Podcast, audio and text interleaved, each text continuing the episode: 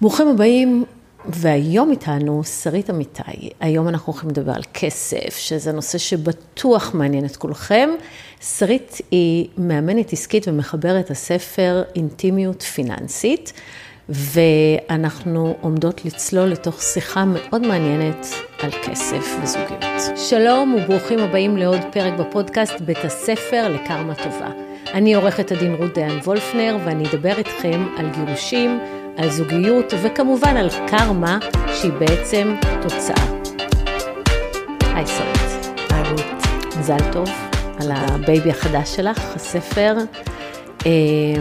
אז ספרי לי קצת, איך הגעת בכלל לאינטימיות פיננסית? וואי, את יודעת, אומרים, את יודעת למה סנדלר הולך יחף? למה? כדי שהוא ידע לתפור נעליים נפלאות לאחרים. אוקיי. אז הלכתי הרבה שנים יחפה. בפרק א' שלי היו הרבה מאוד עניינים סביב כסף בתוך הזוגיות שלנו. בסופו של דבר התגרשנו. ואני אומרת שאם אני הייתי יודעת אז את מה שאני יודעת היום, יכול להיות שהייתי יכולה להימנע מזה. בכל אופן, אחרי שהייתי בערך 10 שנים מאמנת, חיפשתי משהו להתמחות בו. איזושהי נישה שאני אוכל לבדל את עצמי בה. ושאלתי את עצמי מה באמת המסע שאני עוברת בחיים. ואמרתי, יחסים עם כסף. כתבתי בגוגל יחסים עם כסף, באנגלית, relationship with money, וגיליתי אוצר. עולם שלם. ממש. זה היה 2014, ושנתיים קודם, ב-2012, נוסד ענף חדש בפסיכולוגיה, שנקרא תרפיה פיננסית. שזה כל מה שקשור ליחסים שלנו עם כסף, בהיבטים הרגשיים בעיקר.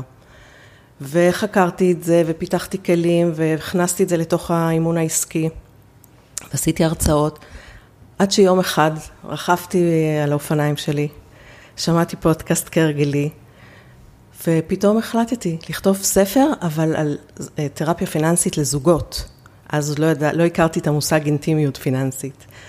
ועשיתי מחקר, גם מחקר עצמאי שלי, עם חוקרת פסיכולוגית, דוקטור לפסיכולוגיה, וגם קראתי המון, בכל מה שקשור בנושא הזה, ובאחד הספרים גיליתי שיש מושג כזה, אינטימיות פיננסית. שמה זה בעצם? שזה כמו אינטימיות, מה שחשוב שיהיה מרחב, בטוח, שאפשר יהיה לדבר על הכל, בכנות, שאפשר יהיה לחשוף את עצמנו, שנוכל להיות פגיעים שם, ושנוכל לעבוד על זה ביחד. זאת אומרת, כל הרעיון הוא להיות זה אחד עבור השני, בעניינים של הכסף, לייצר שיתוף פעולה, לבנות ביחד, והרבה מאוד זוגות לא יודעים לדבר על כסף. אני יכולה גם לומר לך שאצל הרבה מאוד זוגות, כסף זה אישו שלם. נכון. זה גם משהו שאתה שולט באמצעותו. נכון. זה גם משהו שלפעמים יש חוסר שוויוניות, ולא ממש מעוניינים לאזן את זה, נכון. בעיקר בפרק ב'. ואז לפעמים לא מדברים על כסף, כי אם ידברו על כסף, ייכנסו לאיזה בור. נכון, אז הרבה פעמים, או שיש באמת קונפליקטים גלויים, יש עשרות ילדים שגדלו בבתים, שההורים רבו על כסף, ויש להם טראומות מזה, ממש. והם לא יודעים, והם עד היום, זה מנהל אותם, זה משפיע על ההתנהלות שלהם כבוגרים, כי הם לא יודעים מי צדק, אבא או אמא, איך להיות כמו אבא שהיה עם כסף, או כמו אמא. וזה ממש יוצר פיצול פנימי, זה דוגמה אחת. אבל גם באמת כמו שאת מתארת, יש שונות, כמו בכל דבר בזוגיות, יש שונות מאוד גדולה בין בני הזוג. וכסף זה תחום שמשפיע על כל תחומי החיים. כל החלטה שלנו, איפה נגור, מה נאכל, איפה הילדים ילמדו, איפה נבלה, כמה נחסוך, אין סוף שאלות, איזה קריירה נפתח, נכון? הכל נוגע בכסף. אז אם אין שיתוף פעולה, תחשבי כמה קונפליקטים יש במשפחה סביב כסף. כן לתת לילדים חוג, לא לתת. איך לחנך את הילדים? לפנק אותם ולתת להם, או לתת להם דמי כיס וללמד אותם לנהל. להגביל אותם, לא להגביל אותם. לקנות להם דירה, לא לקנות דירה. לממן לימודים, לא... יש עוד המון המון נושאים שקשורים במשפחה וכסף. אבל בואי נתחיל בכלל מהתפיסה. כן. כי כסף... זה לא, יש אירוע שלם סביב כסף, שאני קוראת לו תודעת שפע, את לא מתה על המונח הזה, אני יודעת. זה לא שהוא לא נכון, זה פשוט מונח שנתפס בעיניי לפחות, רוחניקי. טוב, אני רוחניקית. אני רוחנית מאוד, אבל עם רגליים על הקרקע. ואני פשוט מעדיפה את המושג רווחה כלכלית, אבל אנחנו מדברות על אותו דבר, זה סמנטיקה. אבל הנקודה הזאת היא באמת, זה בכלל מתחיל מאיזה תפיסות יש לך על כסף, נכון. שלא תמיד הם, אתה בכלל מודע לזה שהם מקורן בבית, ממה שאמרו לך בבית, מאיך שגדלת, מאיך שחינכו אותך, כסף לא גדל על העצים, כל העשירים גנבים. נכון. גם אצלך אמרו את זה? לא. אבל אני למדתי את הנושא. אוקיי. אני ממש עברתי תהליך של פיתוח תודעת שפע, שהביא תוצאות מדהימות. אבל אני מודעת לזה. אתה הרבה פעמים לא מודע בכלל, שיש לך תפיסות בקשר לכסף, שמעכבות אותך, שתוקעות אותך במקום, שמכניסות אותך ללופ שאתה לא יכול לצאת ממנו. נכון. אז את הבנת נכון מאוד בתהליך שעשית, שהיחסים שלנו עם כסף, נבנים בילדות, ממה שאנחנו רואים בבית, כמו הרבה תחומים אחרים. ואנחנו מגבשים את האמונות שלנו, ואנחנו מגבשים את ההרגלים שלנו, ואפילו את הרגשות שלנו. ילד חרדתי עם כסף, הרבה פעמים תמציא בבית הורה חרדתי, אוקיי? זאת אומרת, יש בזה, וגם טראומות שהיו בילדות משפיעות, אם הייתה פשיטת רגל, למשל בבית, אם אחד ההורים נפטר, וההורה השני נאלץ להתמודד עם כשהם, יש המון המון, ואנשים באמת לא מודעים לזה. ואת יודעת, זוגות, למשל, שיכולים להיות להם מלא קונפליקטים על כסף, מה הם חושבים?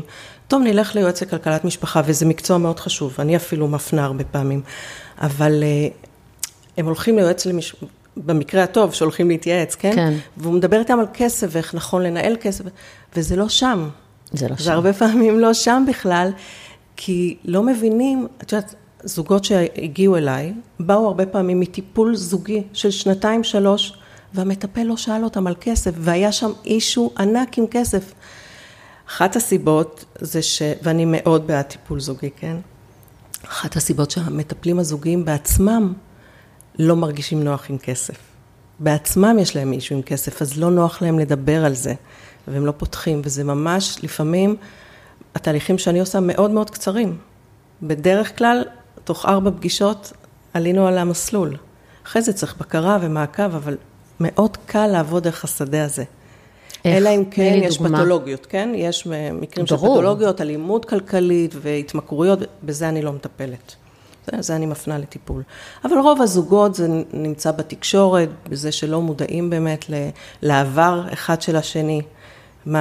איפה גדלנו ומה היו המשמעויות. את יודעת, לא יושבים בדייט ושואלים, איך היה המצב הכלכלי בבית? איך אבא שלך היה עם כסף? איך אמא שלך הייתה עם כסף? מתי התחלת לעבוד? מה אתה חושב על כסף? איך אתה מרגיש? כאילו, אנחנו לא שואלים את זה בדייט, נכון? אנחנו לא, לפעמים לא מדברים על זה כל החיים. נכון. כי אנחנו לא מודעים לזה שהתפיסות של ההורים שלנו בבית, או איך שגדלנו, בעצם קיבעו את ההתנהלות שלנו. קודם כל צריך להביא למודעות, נכון. את עצם העניין הזה שיש תודעת שפע, תודעת חסר, אנשים שכל הזמן בחרדות על כסף, נכון. ודרך אגב, אפשר לשנות את זה. אפשר, ביג טיים, אני הייתי שם. גם אני. הייתי בתודעה הישרדותית לגמרי, וחוויתי מלא משברים סביב כסף, ועשיתי תהליך, משהו כמו, זה לא זבנג וגמרנו, כן? זה תהליך של כמה שנים טובות, שבדרך יש אבני דרך, כן? שהולכים ומתחזקים, את בטח יודעת את זה מהתהליך שלך, זה לא היום את ב-A, מחר את ב-B, אבל יש דרך לעשות, ואפשר לעשות את זה, ולהשיג בדרך תוצאות קטנות ומשמעותיות.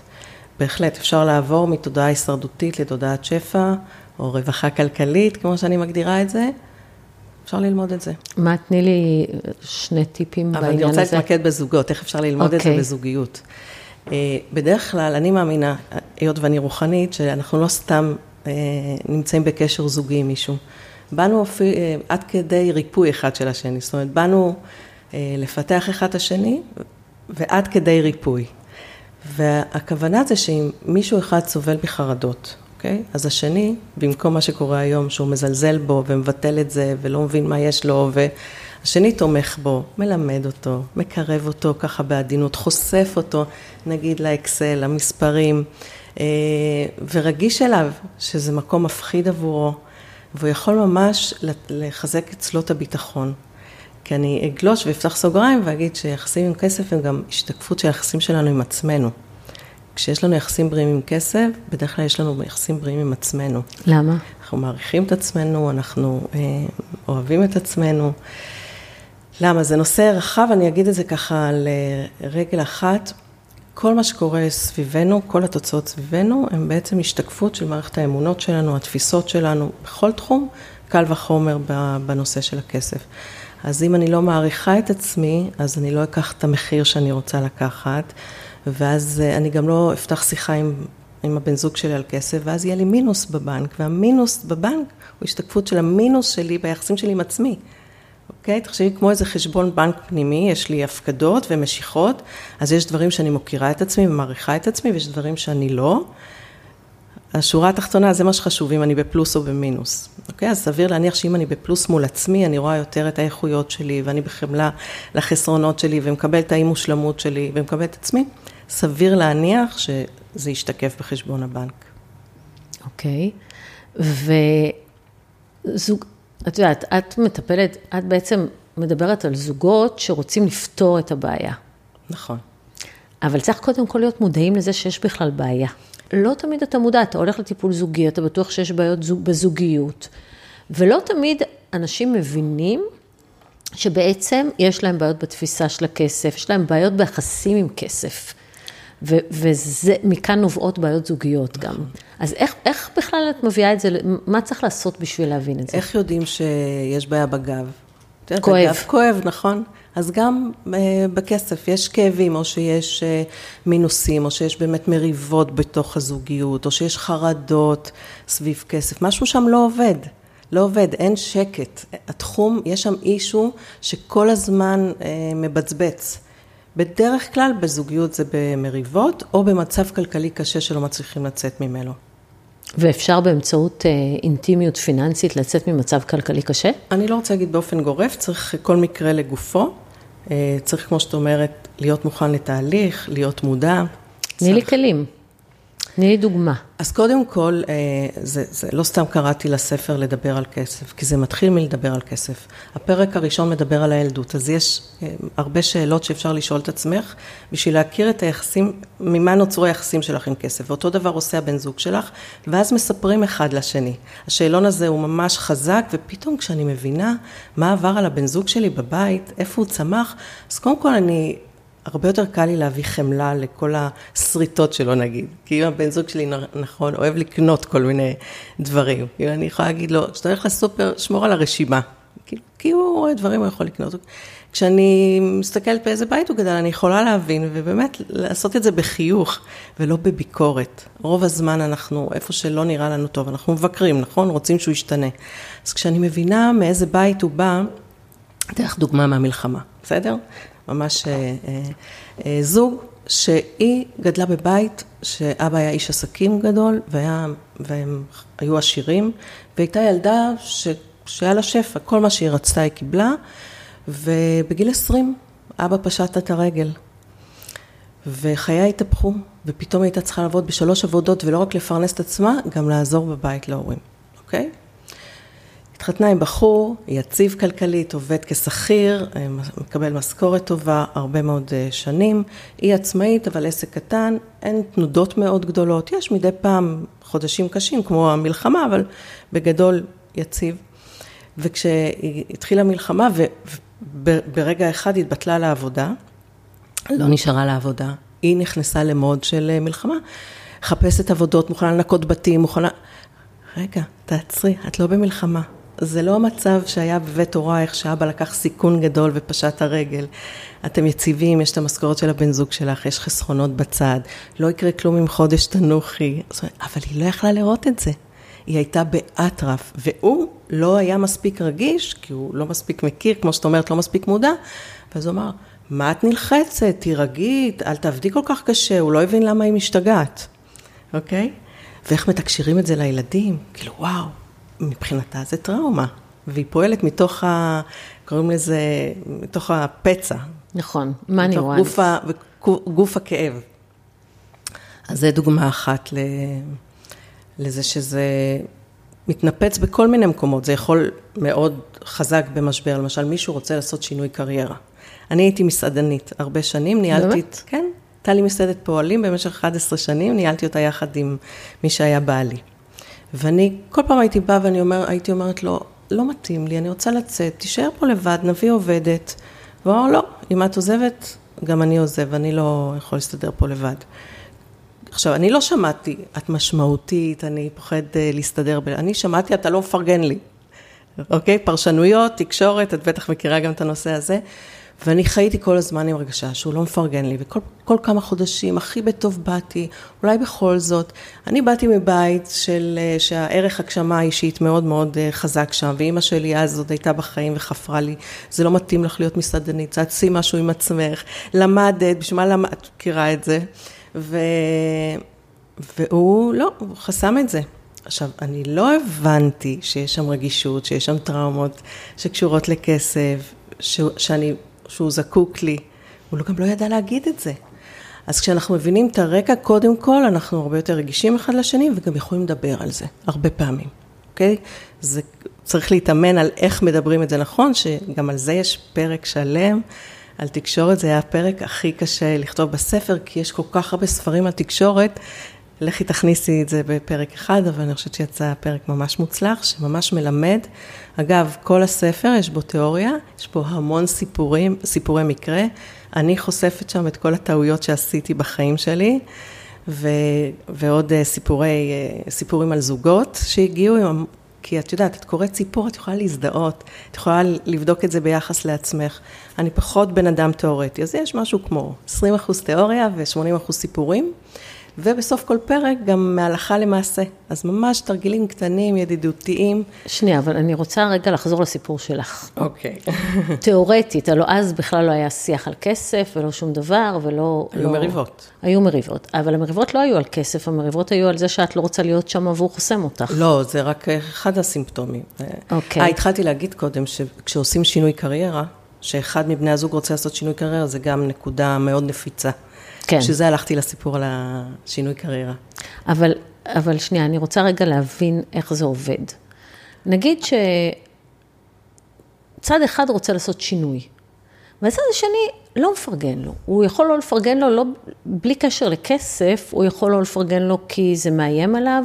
נכון. כי הוא מעדיף שבן הזוג השני יישאר קטן, כי הוא מפחד הוא יעזוב, זה קורה הרבה פעמים שאישה פתאום מתחילה לצאת מהבית ולעבוד, והיא נתקלת בחוסר פרגון מוחלט, והוא מעדיף להשאיר אותה קטנה או תלויה בו כלכלית. ואז איך בעצם אפשר בכלל לדבר על זה, כשצד אחד לא מעוניין לשנות את המצב? אז קודם כל, כמו שאמרתי, זה השדה של הכסף. זה ברור שאנחנו לא מדברים על כסף, אלא מה שיושב מתחת לזה. אבל מאוד קל לגלות את מה שאת מדברת עליו, למשל, את העניין הזה שהוא לא, זה לא עניין שהוא לא מפרגן לה, הוא לא רוצה שהיא תתפתח, למשל. הוא לא מפרגן לזה שהיא תתפתח. אני חושבת שהוא פוחד. נכון. אוקיי? אז את זה אני יכולה לשקף לזוג, זאת אומרת להראות שיש פה איזשהו פחד, יש פה הימנעות, ויכול מאוד להיות, שבאמת עוברים מפה לטיפול זוגי, על איך זה בשבילו שהיא תתפתח, מה זה בשבילה, ממה הוא חושש, אוקיי? אפשר לעבור מפה למקום זוגי. אוקיי, עכשיו נגיד שאין שיתוף פעולה. נגיד שאת מבינה, או שאני מבינה, שבן הזוג לא מפרגן לי, והוא לא, הוא מכחיש, הוא לא מעוניין לצאת מהמקום, היא מעוניינת בשינוי והוא לא מעוניין. ולא יש אישו שלם, כי היא תלויה בו כלכלית, והיא רוצה קצת לעשות עם עצמה משהו, קצת לצאת מזה. מה היא עושה? איך מביאים מישהו בכלל להבין או לנסות לשנות את המצב? אז קודם כל, אני מאמינה, ואני הולכת להגיד פה משהו שקשה הרבה פעמים לעיכול. אני מאמינה שבין בני זוג אף אחד לא חייב לשני שום דבר. אני יכולה לבקש, אני יכולה להגיד מה אני צריכה. והוא יכול להיענות לבקשה שלי, כי אכפת לו, כי הוא רוצה בטובתי. אבל הוא יכול גם לא. ואז האחריות שלי מה לעשות עם זה. נכון. אם להישאר או ללכת. הוא לא חייב להשתנות. אני לא צריכה לחכות שהוא ישתנה, בשביל שאני אוכל לעשות את מה שאני רוצה. והרבה מאוד זוגות לא מבינים את זה. חושבים שאם הוא צריך להיות ככה, כי אני רוצה שיהיה לי בעל, נגיד יש זוג, אני נותנת דוגמאות, אבל אני מערבבת את הזכר או נקבה, לא משנה, שהם התחתנו לפני 20 שנה בערך, הוא היה מורה בבית ספר, אוהב ילדים, התאהבה בו בגלל זה, והיא שבתנית, רואת חשבון, קרייריסטית, קוראת התחת. אחרי 10 שנים התחילה להתעייף, נמאס לה, והיא רוצה להישען, והיא רוצה גבר שיפרנס אותה. הוא לא רוצה להשתנות, טוב לו. טוב לו, הוא בחר להיות מורה, הוא צנוע, אין לו שאיפות כלכליות, הוא אוהב להיות עם הילדים בבית, אין לו בעיה עם זה. היא צריכה להתמודד. אז פה בעצם מה שאת מדברת עליו, זה שהיא מבקשת לשנות את החוזה הזוגי. נכון. כי החוזה הזוגי זה שהיא קרייריסטית, והוא פחות. נכון. והיא פתאום אומרת, לא מתאים לי יותר החוזה הזוגי הזה. נכון. וכשמישהו מבקש לשנות את החוזה הזוגי הלא כתוב, לא תמיד היחסים מצליחים לשרוד את זה. נכון. אבל היא לא יודעת שהיא רוצה לשנות את החוזה הזוגי. זה כשהיא באה אלייך, את אומרת לה את זה, או אליי. נכון? היא לא מבינה את זה. היא רוצה, היא חושבת שגבר צריך להיות שאפתן. מה זה, איך יכול להיות שהוא לא רוצה להתקדם? אבל ככה התחתנת איתו. כן, אבל היא לא רואה את זה. מבחינתה, פתאום היא רוצה שהוא ישתנה. רוצה שהוא יהיה משהו אחר שחסר לה. אוקיי, ואת אומרת, הוא ממש לא חייב. נכון. וזה בדיוק הנושא. כשיש לכם חוזה זוגי, אם צד אחד רוצה לשנות אותו, והצד השני לא מוכן, אי אפשר לחייב אותו. נכון. אי אפשר לחייב אותו, ואז או שאתם נשארים עם החוזה הקודם, או שזה מתפרק. נכון. והרבה פעמים, את יודעת, טיפול מצליח להציל את זה, אבל הרבה פעמים גם לא. נכון. וזה בסדר. עכשיו, אם ידענו לדבר על כסף, יפה בזוגיות, מה שזה נדיר, אז אולי גם נתגרש בצורה הוגנת ונחמדה, ונבין שכל אחד, שהשתננו ואנחנו במקומות אחרים, אבל רוב המקרים, כפי שאת יודעת, זה לא ככה. זה נכנס לערך עצמי, לפגיעה בתחושת הערך העצמי, ואז יש מאבקי אגו. וכאן אני רוצה דווקא לדבר איתך על הקטע הזה, שיש אנשים שפתאום התפיסה שלהם על כסף משתנה, או שמתחילים להבין, שיש פה אישו. את מספרת על אותה אישה שהייתה מאוד קרייריסטית ופתאום פחות מתאים לה. ויש גם הרבה מקרים הפוכים של נשים שכל החיים לא נשענו על הבעל ופתאום הן רוצות לעשות קריירה. ואז כשאת מבינה שאת רוצה דברים אחרים, את צריכה להבין גם את היחסים שלך עם כסף. אז אני אספר קצת על עצמי, רצית קודם שאני אספר, נכון?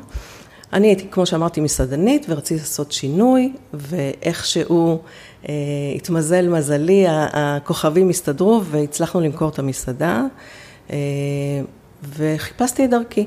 ומהר מאוד הגעתי לאיזשהו מאמר בארץ, שכתוב על הדבר החדש הזה שהגיע לארץ, שנקרא קואוצ'ינג, זה היה לפני 20 שנה. אני כבר 19 שנים מאמנת, ואז זה היה ממש ממש חדש. אני זוכרת שקראתי את המאמר במוסף הארץ, וידעתי שזה ממש צמרמורת, חוויה רוחנית כזאת. שליחות. ממש, שליחות, וזה מתאים לי. הלכתי לערב מבוא, ועוד יותר נדלקתי, וזהו, החלטתי שאני הולכת ללמוד. ואז אמרו לי, מי שרוצה ללמוד קורס מאמנים אצלנו, צריך לעבור קודם קורס כסף. ואני אמרתי, מה קורס כסף? אני רק בורחת מזה, במסעדה זה היה סיוט עם הכסף. כמו שאמרתי, באתי מעולם הישרדותי. כל הזמן היה פחד איך נגמור את החודש, ופתאום, אז אמרו לי, כן, אצלנו זה היה בית ספר אמושן, ואני מאוד, אני מזכירה אותו גם בספר, אני מאוד מעריכה את הגישה הזאת אצלם. מה זה קורס כסף? היום קוראים לזה קורס נקודת מפנה, בתקופה שלי עוד קראו לזה קורס כסף. קורס כסף מלמד על היחסים שלנו עם כסף. עושה איתך בדיוק את התהליך הזה, שאת מבינה מאיפה נוצרו היחסים שלך עם כסף, מה עובד, מה לא עובד, איזה אמונות משרתות אותך, איזה אמונות לא משרתות אותך, איזה הרגלים נכון לפתח עם כסף וכו' וכו'. ואז פתאום, אני קוראת לזה, עברתי מהביצה לאוקיינוס, כאילו, וואו, זה נפתח לי הראש, הבנתי מה זה אומר תודעת שפע, ורציתי, והחלפתי את מערכת האמונות שלי, והתחלתי לעשות סדר בכסף, והתחלתי לנהל כסף, קודם הייתי נמנעת, הייתי בת יענה לגמרי, והתחלתי להבין בכסף, ורציתי להרוויח כסף, ושמתי מטרות כלכליות, הייתי ממש בהתלהבות סביב זה, והחיכוכים עם בעלי לא הפסיקו, כל פעם היה סביב משהו אחר. בהתחלה הוא שמח שאני סוף סוף מעורבת, כי הוא רצה הרבה שנים שאני אהיה מעורבת, סוף סוף אני... אבל כל הזמן הוא היה, רציתי להשקיע בעסק, הוא לא רצה, חשב שאני קודם צריכה לייצר הכנסות, ואחרי זה להוציא כסף, זה לא עובד ככה, זה עובד הפוך. בכל אופן... בעצם את התחלת להתפתח. התחלתי להתפתח, כן. אבל משהו היה תקוע, ואז נקללנו למשבר ממש גדול סביב כסף, ובאתי לאבא שלי, זכרונו לברכה, ואמרתי לו, תן לי חכות ולא דגים, תשלח אותי למאמן בכיר שאני לא יכולה להרשות לעצמי עכשיו, אני אגב 19 שנים באימון, מאוד חיה ונושמת את זה גם מכיסא הלקוח, בקיצור אז הלכתי למאמן שהיה כבר אז בכיר, והוא מיד קלט את היחסים שלי עם כסף, וזהינו, שאני יהירה. זאת אומרת, עשיתי שינוי במערכת האמונות שלי והרגלים, אבל לא ברגשות שלי. עדיין נשארתי לבעלי את הזוטות שהוא יטפל בכסף, שהוא יוציא חשבוניות. אני עבדתי, עזרתי לאנשים, עשיתי די עבודה רוחנית, והייתי שואלת אותו בסוף החודש, כמה עשיתי החודש? והוא עשה את כל הניהול, ופתאום, דרך התהליך הזה, הבנתי, וואי, הייתי בטוחה שאני כבר במקום אחר, עם תודעת שפע, עם אמונות חדשות, מנהלת כסף, ואז הבנתי שאני צריכה לטפל גם במקום הרגשי. מאיפה באה היהירות הזאת? למה זה, אוקיי? את חושבת שזה יהירות? ביחס לכסף, וזה כל כך לא יסתדר לי עם עצמי, כי אני ממש לא בן אדם יהיר. לא, למה זה יהירות ביחס לכסף? זה לא מספיק חשוב. זה לא, סליחה שאני מתווכחת עם המאמן הבכיר, אבל כשאת לא מתמודדת עם כמה את מרוויחה, עם מה עשית, שאת לא מבינה את זה עד הסוף, את עדיין עם פצע כסף. את צודקת, אבל אז לא הבנתי את זה. אני אומרת כמה שלבים בתהליך. אני אגיד לך, כשבדקתי את מערכת האמונות שלי, אז אמרתי, זה שטויות, שהוא יטפל בזה, זה כאילו, זה זוטות, זה סזיפי. זה חוסר מודעות מוחלט. ממש. עכשיו שתביני, אני אחרי קורס כסף, ועשיתי תהליכים, ועדיין, ואז הייתה הפריצה הגדולה שלי. ברגע שהבנתי שזה במקום הרגשי, אז אני זוכרת שבאימון הרבה פעמים בוחרים צעד אחד, קטן, שיבטא את התובנה החדשה. אמרתי, מהיום, אז היו צ'קים, הלקוחות שילמו לי בצ'קים, אני הולכת להפקיד את הצ'קים במכונה שבבנק. כמו ילדה שבגיל 3 סורכת את הסורכים פעם ראשונה, ככה הרגשתי כשהפקדתי במכונה. כי זה לא אני הייתי. פתאום התחלתי לדבר עם הרואה חשבון, התחלתי לסתכל על הדוחות, התחלתי להוציא חשבוניות ללקוחות שלי, התחלתי להתחבר למספרים. ואז חל השינוי הגדול. בדיוק, אז אני רוצה להגיד לך משהו בעניין הזה, כי אני גם עברתי את התהליך הזה לפני, גם קרוב ל-20 שנה, בשנת 2004, כן, תכף 20 שנה. ואת, גם אני, היית מנותקת מהכסף. נכון. במסגרת מערכת יחסים עם הכסף, כשאתה מתנהל, בלי לדעת מה קורה לך בחשבון בנק, פשוט הגיע מינוס איכשהו, אתה מתנהל בלי קשר לחשבון בנק שלך, בלי קשר ליכולות שלך, אתה מנהל עסק בלי לדעת מה אתה מרוויח, מה אתה מוציא, מה אתה עושה. אתה במערכת יחסים שבה אתה מנותק מהכסף. קוראים לזה נמנע. נמנע? אני נמנעת, כי יש שם איזשהו כאב. או שיש שם כאב, או שאתה פשוט... פחד. פחד, אבל בשביל לפתח תודעת שפע, אתה קודם כל צריך להתייחס בכבוד לכסף. נכון. עכשיו, כשאתה מתייחס בכבוד לכסף, אתה לא יכול להתעלם ממנו. נכון. נגיד שאת מתעלמת ממישהו, אז זה לא כבוד, נכון? זה חוסר כבוד. ושאת מתנהלת בעסק, בלי לדעת כמה את מרוויחה, בלי לדעת מה ההוצאות שלך. כשאת מתנהלת בחשבון בנק, בלי להבין מה היכולות שלך, את לא נותנת כבוד לכסף. נכון. אם נעניש את הכסף לצורך העניין, אז נגיד שיש לי יחסים עם מר מעני, אוקיי, או גברת מעני, לא משנה. ואני אומרת, האם אני מעריכה אותה? האם אני מתקשרת איתה? קודם כל בכלל לדבר איתה. האם אני מכבדת אותה? האם יש לי תקשורת איתה? האם אני אוהבת אותה? האם אני רוצה אותה בחיי? האם אני עושה ניסיונות להתקרב אליה? זה בדיוק כמו כל מערכת יחסים. נכון. אם הכסף מרגיש שאנחנו מעריכים אותו, ורוצים בקרבתו, ומטפלים בו, סלש, מנהלים אותו, אז הוא סביר להניח שהוא ירצה להיות איתנו. ולכן אחת המשבצות הכי חשוב בשבוע שלי, זה פגישה עם ארמני. כל יום חמישי בשעה 12, כבר שנים, יש לי פגישה עם ארמני. שאני באמת נכנס לחשבון בנק, בודקת את כל העניינים, מקבלת החלטות, אז אני עושה את זה כל יום. כל יום? כל יום. צוין. אני מנהלת את העסק ואני על הדברים כל הזמן. אני לא יכולה לנהל את העסק שלי בלי לדעת ב-200% מה קורה. לגמרי. וכמה עסקים לא מבינים את זה? אני הרי באה מהעולם של האימון העסקי. לא מבינים את זה. לא מבינים. אני לפעמים... באים אליי אנשים, אני תמיד שואלת כמה אתה מרוויח, כי זה רלוונטי גם למזונות וגם לחלוקת רכוש. תשאלי את הרואה חשבון, לא יודעים. אנשים שיש להם עסק ואין להם מושג מה המחזור שלהם.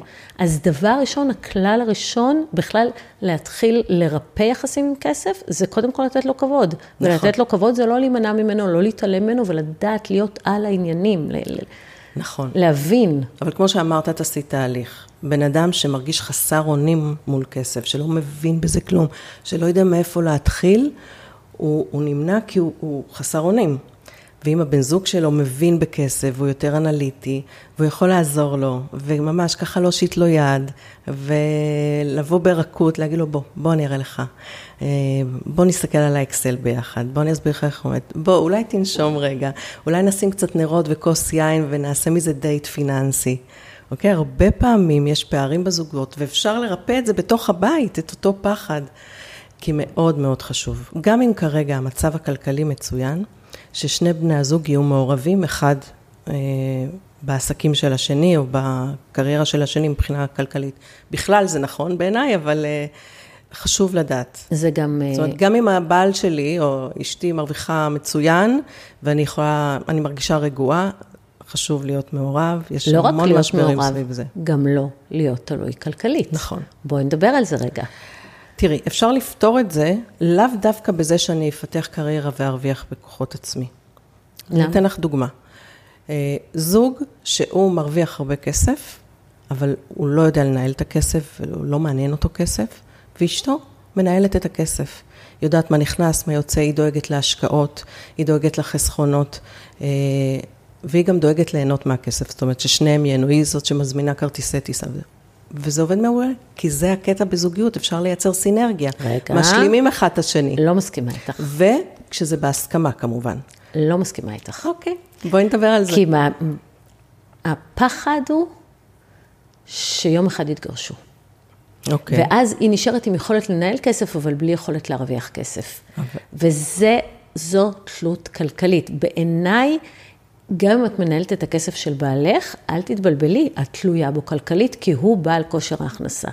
וזה משהו שאני קוראת לכל אישה, לא להיות במקום הזה. גם אם, כי זה אשליה. זה, ברור שאם הכל בסדר, ואנחנו חיים ביחד עד גיל 100, ולא קוראים אסונות, כמו לא מתגרשים, או מישהו הולך לעולמו באופן פתאומי, או מישהו מאבד את כושר העבודה שלו, או שקורה משהו, אז ברור שזה יכול לעבוד, אבל תמיד צריך לחשוב גם על מצב שיום אחד זה נגמר. ואז כשאת תלויה כלכלית, את בבעיה. אני מסכימה איתך, אבל גם זה פתיר. אם עושים הסכם המון ומתמחרים את החלק שלה בפרנסת המשפחה, אם זה דרך גידול ילדים ואם זה עבודה חלקית שהיא עושה, אבל היא מתומחרת בתוך הזוגיות בהרבה יותר כסף, אפשר להסדיר את זה גם בתוך איזשהו הסכם המון ביניהם. אני מתנגדת. באמת? אני ממש מתנגדת. זה מאוד מאוד יוצא דופן. קודם כל אין דבר כזה, אנשים עושים הסכם המון דווקא בשביל לשמור על הכסף שלהם, או שיש הסכמי ממון, שהיום כבר לא מקובל לעשות הסכמים, במיוחד בפרק א' של הפרדה מוחלטת. כמו אומרת, אוקיי, אני צעירה, אתה עשיר, אז אני עכשיו ילד, ואני אהיה בבית, ואני אוותר על קריירה, מה אני אקבל? בדיוק. אז כן, יש שסתומים שאומרים, אוקיי, על כל ילד תקבלי X, או על כל שנת נישואים תקבלי Y, אבל את תקבלי סכום כלשהו, וזהו. ואז יש לך את כל שארית חייך, כי את בת 40, ויש לך עוד 40 שנה לפחות לחיות, אם לא 50, ואין לך יכולת כלכלית, ואת צריכה לחיות עם מה שקיבלת.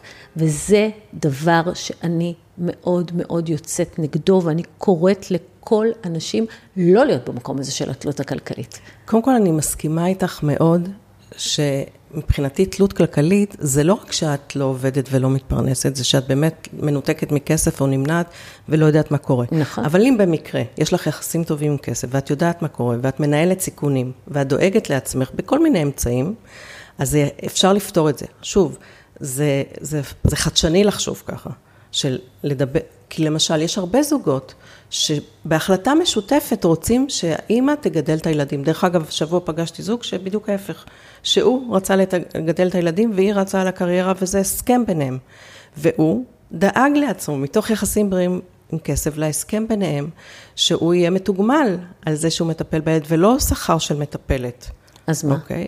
אז הם הגיעו לאיזשהו הסכם, שאחרי 10 שנים, קודם כל זה בדרך כלל מתהפך, כאילו, הילדים גדלים ובן אדם רוצה לעשות עם עצמו משהו, ואז הוא התחיל ללמוד והוא התחיל לפתח את הקריירה שלו. הם כבר נשואים 20 שנה, הם סיפרו לי את זה בדיעבד.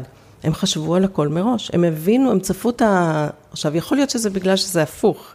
לא, שזה הגבר רצה להישאר בבית והוא היה יותר מודע. הוא לקח סיכון. הוא לקח סיכון שיום אחד, כמו שקורה כל כך הרבה, שיש פערים, ושאחד יושב בבית ומגדל ילדים, ואחד מפתח קריירה ומאבד עניין ומשתעמם, הוא לקח סיכון שהיא תעזוב אותו. אז גם אם הוא היה מקבל כסף, הוא עדיין היה במקום תלוי, וזה המקום הכי גרוע שיכול להיות. קודם כל בואי, אנחנו לוקחים סיכונים בחיים.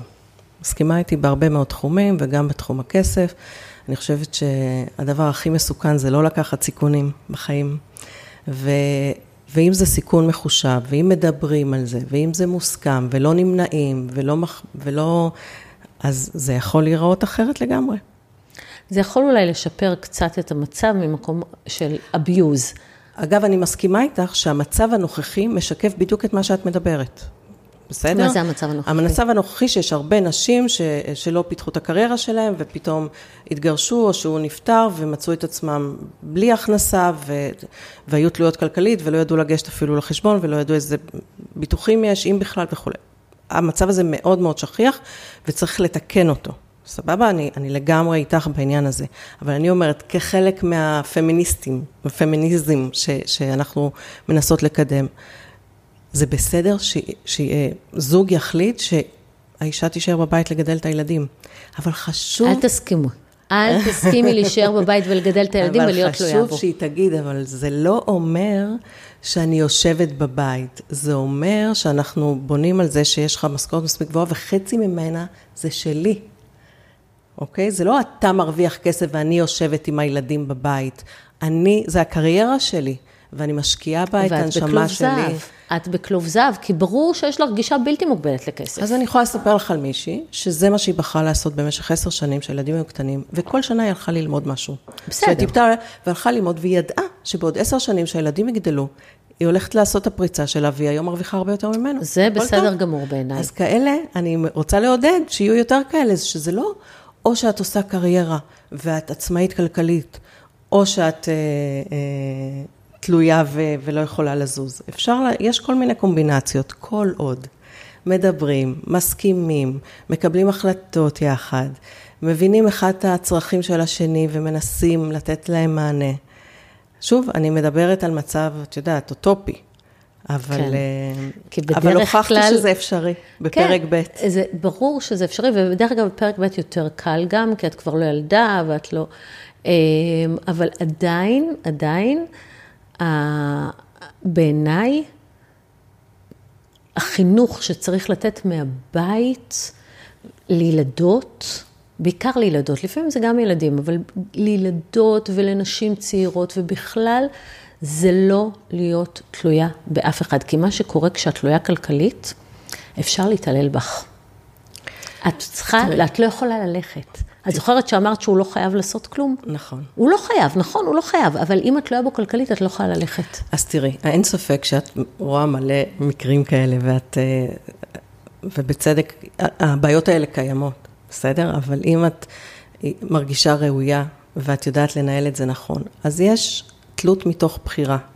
בטח מקרא את הספר של סטיבן קובי, יש את הרמה מספר 8, זה תלות מתוך בחירה, שאנחנו יוצרים זוגיות או אפילו שותפות עסקית, כשאנחנו מבינים שכן, אנחנו תלויים אחד בשני להגשמה שלנו, להתפתחות שלנו, והתלות יכולה להיות גם בכסף. אבל כשאנחנו עושים את זה מתוך בחירה ולא מתוך הישרדות, המצבים שאת מדברת עליהם זה מצבים הישרדותיים, שהאישה פשוט עוצמת עיניים, או לא חושבת על העתיד, נוח לה, כל מיני כאלה, ואז פתאום מתעוררת, נכון? ופתאום צריכה להתמודד עם זה. אני חושבת שגם אם אנחנו עושים את זה מתוך הבנה, כי רוב הזוגות, גם אם זה לא חוזה שהוא כתוב או שמדברים עליו, הוא אומר, אוקיי, אני עובד, את תגדלי את הילדים וגם אל תקחי מטפלת, כי מה שתרוויחי זה הכל ילך למטפלת, אז חבל, והילדים צריכים אימא, וגם היא רוצה לממש את האימהות שלה, שזה גם בסדר. הבעיה היא שנתקעים. או הבעיה שקורה משהו. את יודעת, קוראים לזה תיאוריית הברבור השחור. מתנגש בך ברבור שחור שלא צפית. לא צפית שהוא יכיר מישהי אחרת, לא צפית שהוא יפשוט את הרגל, לא צפית שהוא יתבקר להימורים, לא צפית. יש לי רעיון איך אנחנו יכולות להסכים על משהו. אוקיי. לצפות את הברבור השחור מראש ולהיערך אליו. באיזושהי דרך, אוקיי?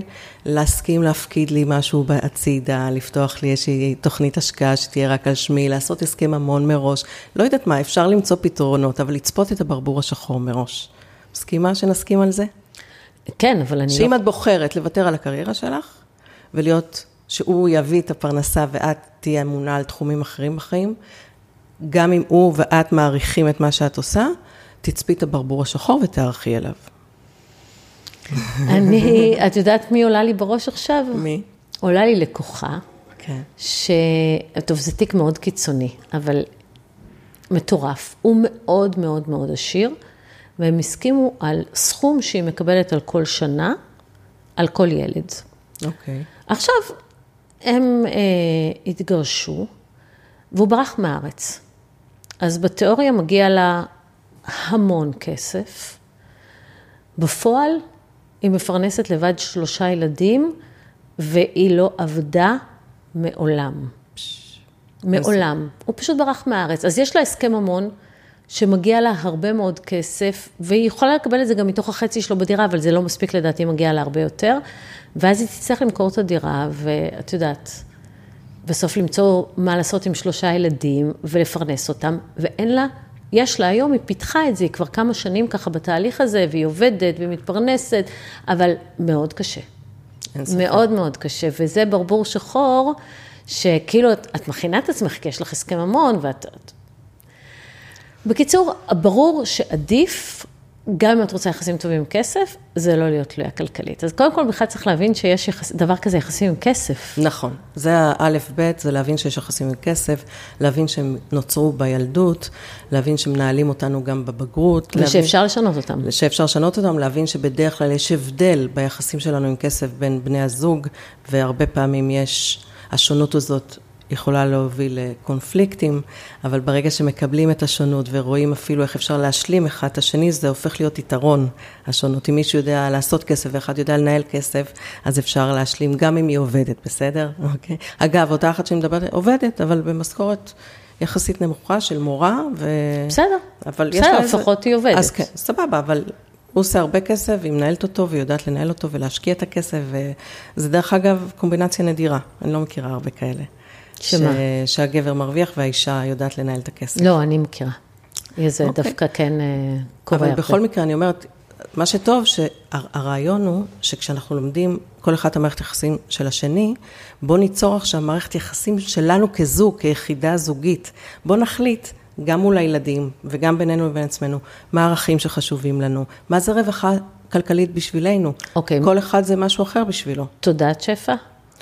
אוקיי. מה זה? איך מפתחים את זה? אז 2 שאלות אחרות. תודעת שפע, איך מפתחים את זה? קודם כל בודקים מה מערכת האמונות שלנו, אוקיי? שקשורות בכסף. ואנחנו רואים איזה אמונה משרתת, ואיזה אמונה לא משרתת. האמונות שלא משרתות, אפשר להחליף, ויש אינסוף כלים באיך מחליפים אמונות.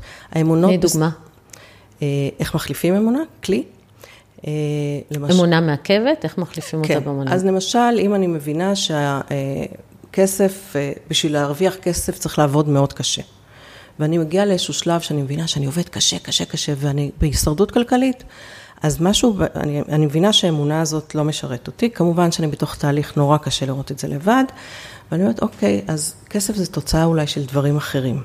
אז אני לומדת את זה, ואני מבינה שכסף זה תוצאה של יצירתיות, זה של ההוויה שלי, של הביטחון שלי וכו' וכו', ואני מפתחת את עצמי וכו'. ואז בוא נראה, פיתחתי, נגיד, אמונה חדשה, שאומרת, כסף היא תוצאה של יצירתיות, אוקיי? ומקצועיות. ואז אני אומרת, אוקיי, אז איך מתרגמים את זה במציאות? כי אימון תמיד בסופו של דבר מתורגם להתנהלות חדשה במציאות. תובנות זה חשוב וזה בסיסי, אבל עד שזה לא מתורגם להתנהלות חדשה במציאות, לא שווה כלום. אז איך אני מתרגמת את זה הלכה למעשה במציאות? אז אני אומרת, אוקיי, אז אם אני עצמאית, אז יכול להיות שאני אעלה את המחירים שלי, ואני אתמודד עם הפחד, שיגידו לי משהו, ואני אהיה אמיצה מספיק, ואז התהליכים כורכים אחד בשני, כפי שאת יכולה להבין, בשביל לעבוד על האומץ שלי, אוקיי, ולשנות אמונה. עכשיו, בגדול, כשכבר הבנתי איזה אמונה אני רוצה, אני צריכה לאסוף להוכחות, כדי שהיא תתחזק. כי לאמונה הקודמת יש לי המון הוכחות, ככה האמונות נבנות. קורה משהו, מישהו אומר לנו משהו, נהיית לנו אמונה, ואז כל החיים אנחנו אוספים הוכחות לאמיתותה. נכון? נכון. כשאנחנו רוצים לאמץ אמונה חדשה, אנחנו צריכים לאסוף הרבה מאוד הוכחות לאמונה החדשה. אז אנחנו גם יכולים להיות קרואים להוכחות חדשות, אבל גם אנחנו יכולים ליצור אותם, לעשות ממש ניסוי וטעייה. הרבה פעמים אנשים לא יכולים לעבור מתודעת הישרדותית לתודעת שפע, הם צריכים לפתח, אז אנחנו יכולים, אוקיי, אז האמונה זה שאני הולכת ומתפתחת, ומיום ליום אני לומדת יותר על כסף, ואז אני אוספת כל יום, תכתבי לי, אם אני המאמן שלך, תכתבי לי מה למדת היום על כסף. וכל יום אני לומדת ומתפתחת בכל מה שקשור לכסף, למשל. כן. אז הרעיון הוא לחזק אמונה כמו כל שריר. ככל שאנחנו מגבירים את המשקל, ככל שאנחנו עושים יותר סטים על השריר, אז הוא גדל. וככה גם אמונה. על רגל אחת. אוקיי. זה עולם ומלואו. תודעת חסר. מה את שואלת?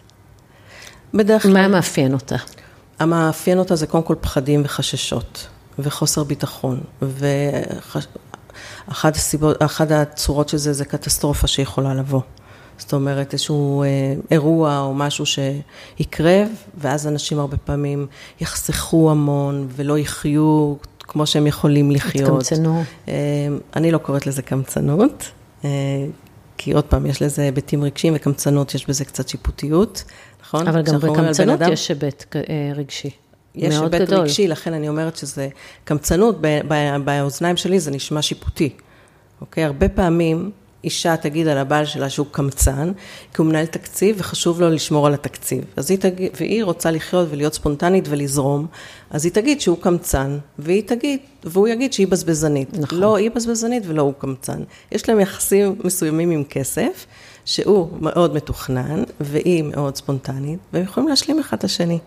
ושבתוך התקציב תיכנס גם הספונטניות, וגם הבילויים וגם הזרימה. אגב, בדרך כלל אנשים שאומרים להם, בוא נכין תקציב, נבעלים. למה? הם חושבים שתקציב זה בוא נצמצם. נצמצם הוצאות, נכון? זה הקונוטציה הראשונית. אני אומרת לו, בואו תיצרו תקציב רווחה. עשו תרגיל. תרשמו מה יהיה התקציב שלכם כשאתם חיים ברווחה. כמה אתם מוצאים על שכר דירה, או משכנתה, או מזון, חוגים, כל מה נסיעות לחול, השקעות. כמה? סכום שנתי, סכום חודשי. זאת אומרת, שנתי ולחלק את זה ל-12, בואו נראה רגע את הסכום, מה זה בשבילכם רווחה.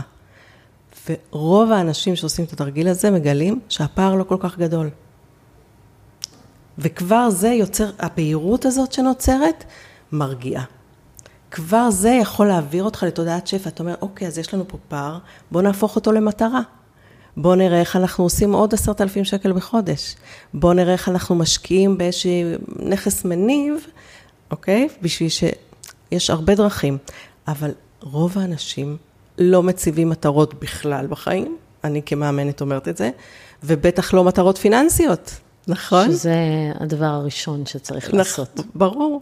אז לא, אמרנו הראשון זה להכיר את הילדות ולהיות מודע לגבי מערכת יחסים שלך עם כסף, לראות מה עובד ומה לא עובד.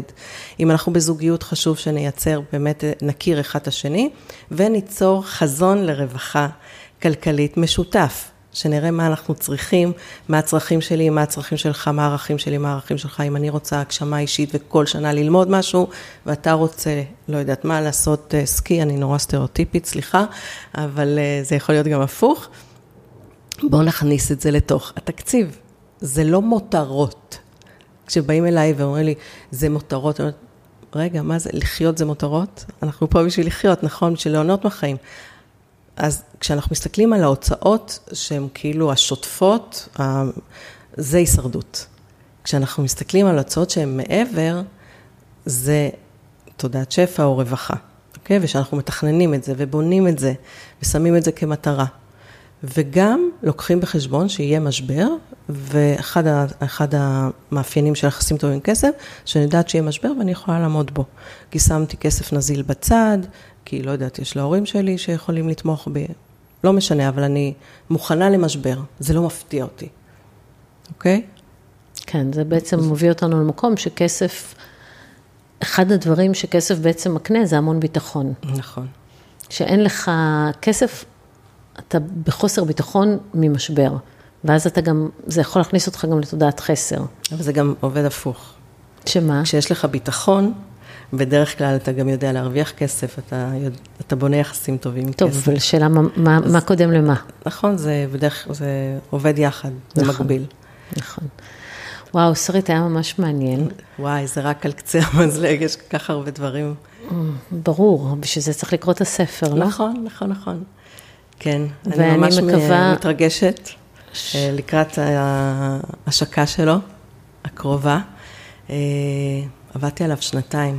אני רוצה לספר איך כתבתי אותו. נו. אפרופו זוגיות וכסף, אני בפרק ב' והתחלתי לכתוב ספר רק אחרי שיישמתי את כל התובנות שלי מפרק א' ומהמחקר שלי על כסף, ובאמת יש לנו יחסים מדהימים, אבל היה משבר מאוד גדול אחרי 5 שנים. מי שרוצה יקרא על זה בספר. מה שאני רוצה לספר לה זה שדיברנו על זה שאני רוצה לכתוב ספר, ובוא צריך להיערך לזה, כי נורא רציתי לנסוע לשנה לכתוב ביוון. שנה? אבל, כן, זה היה החלום שלי, לנסוע לשנה ליוון לכתוב ספר. אבל זה הערכות ממש ממש גדולה, ולכן זה נדחה הרבה שנים. ואז נסענו לטיול בזנזיבר, שנינו לשבוע, והוא מסתובב איתי ככה, הלכנו בחוף, ואמר לי, לפה את צריכה לבוא לכתוב את הספר. ואת לא צריכה שנה, מספיק לחודש. את תראי שאת בחודש כותבת, וכך היה. זכות הרעיון שלו, נסעתי לזנזיבר, וחודש עליהם, הייתי בים וכתבתי ספר. חזרתי לארץ, וכמובן שמי שכתב ספר כמוך יודע, עיקר הזמן והעבודה הקשה זה תהליך העריכה וכל ההפקה שלו אחר כך, אז זה לקח 1.5 שנים. הספר, לכתוב את השלד לקח חודש, אבל כל ה... תהליך לקח 1.5 שנים, וזה ממש לידה. ממש ממש, ממש לידה. נכון, כן. את יודעת. אני בילד השלישי עכשיו כבר. וואי, באמת? כבר את השלישי? כן, אבל אני תקועה איתו. בסדר. טוב, נדבר על זה. הוא צריך להגיע בזמן שלו, לא? ברור, ברור. כן. היום בדיוק חשבתי על זה, שעד היום אמרתי, זהו, אני לא כותבת עוד ספר, אני לא משוגעת. זה כמו אחרי לידה ראשונה. בדיוק. ואז אני אומרת, רגע, עכשיו אני יודעת לאן אני נכנסת, ואני יודעת מה חשוב, ואני יכולה בקלות יחסית לכתוב את הספר השני. אז זאת אומרת, בשלישי נתקעים. לא, כל ספר זה קשה, זה תהליך, כן, זה לא ממש. משהו וואו. פשוט לעשות. אני חושבת שזה הדבר הכי קשה שעשיתי בחיים, ממש. כן? זה... כן. קודם כל אני, לכתוב, כתבתי שנים פוסטים, ואני כותבת נחמד, ויש לי עוקבים, אבל לכתוב ספר זה משהו אחר, וזה דורש יסודיות, וזה דורש מחשבה על תמה, על איך לבסס את התהליך בתוך הספר. היה לי חשוב שאנשים שיקראו יעברו מסע, ובאמת כל פרק יש לו את התרגילים שלו, והוא לוקח אותך לפרק השני מוכן יותר. ושזה יהיה קריא ונגיש ורח, כדי שאנשים לא יפחדו לקרוא על כסף, אז יש שם המון שפה מאוד רכה וחומלת, יחד עם תכליתית ומעשית כמובן. בכל אופן, זה היה מלאכת מחשבת להכניס את כל הערכים האלה פנימה. כן, זה לא פשוט, אבל יאללה, כן. שיהיה מזל טוב על הבייבי. תודה, תודה, תודה. ושוב לומר, אם מצאתם ערך, ואני בטוחה שמצאתם ערך בפרק הזה, אז אנא תעביר אותו לעוד מישהו שאולי צריך לחשוב רגע על היחסים שלו עם כסף. תודה ולהתראות. תודה.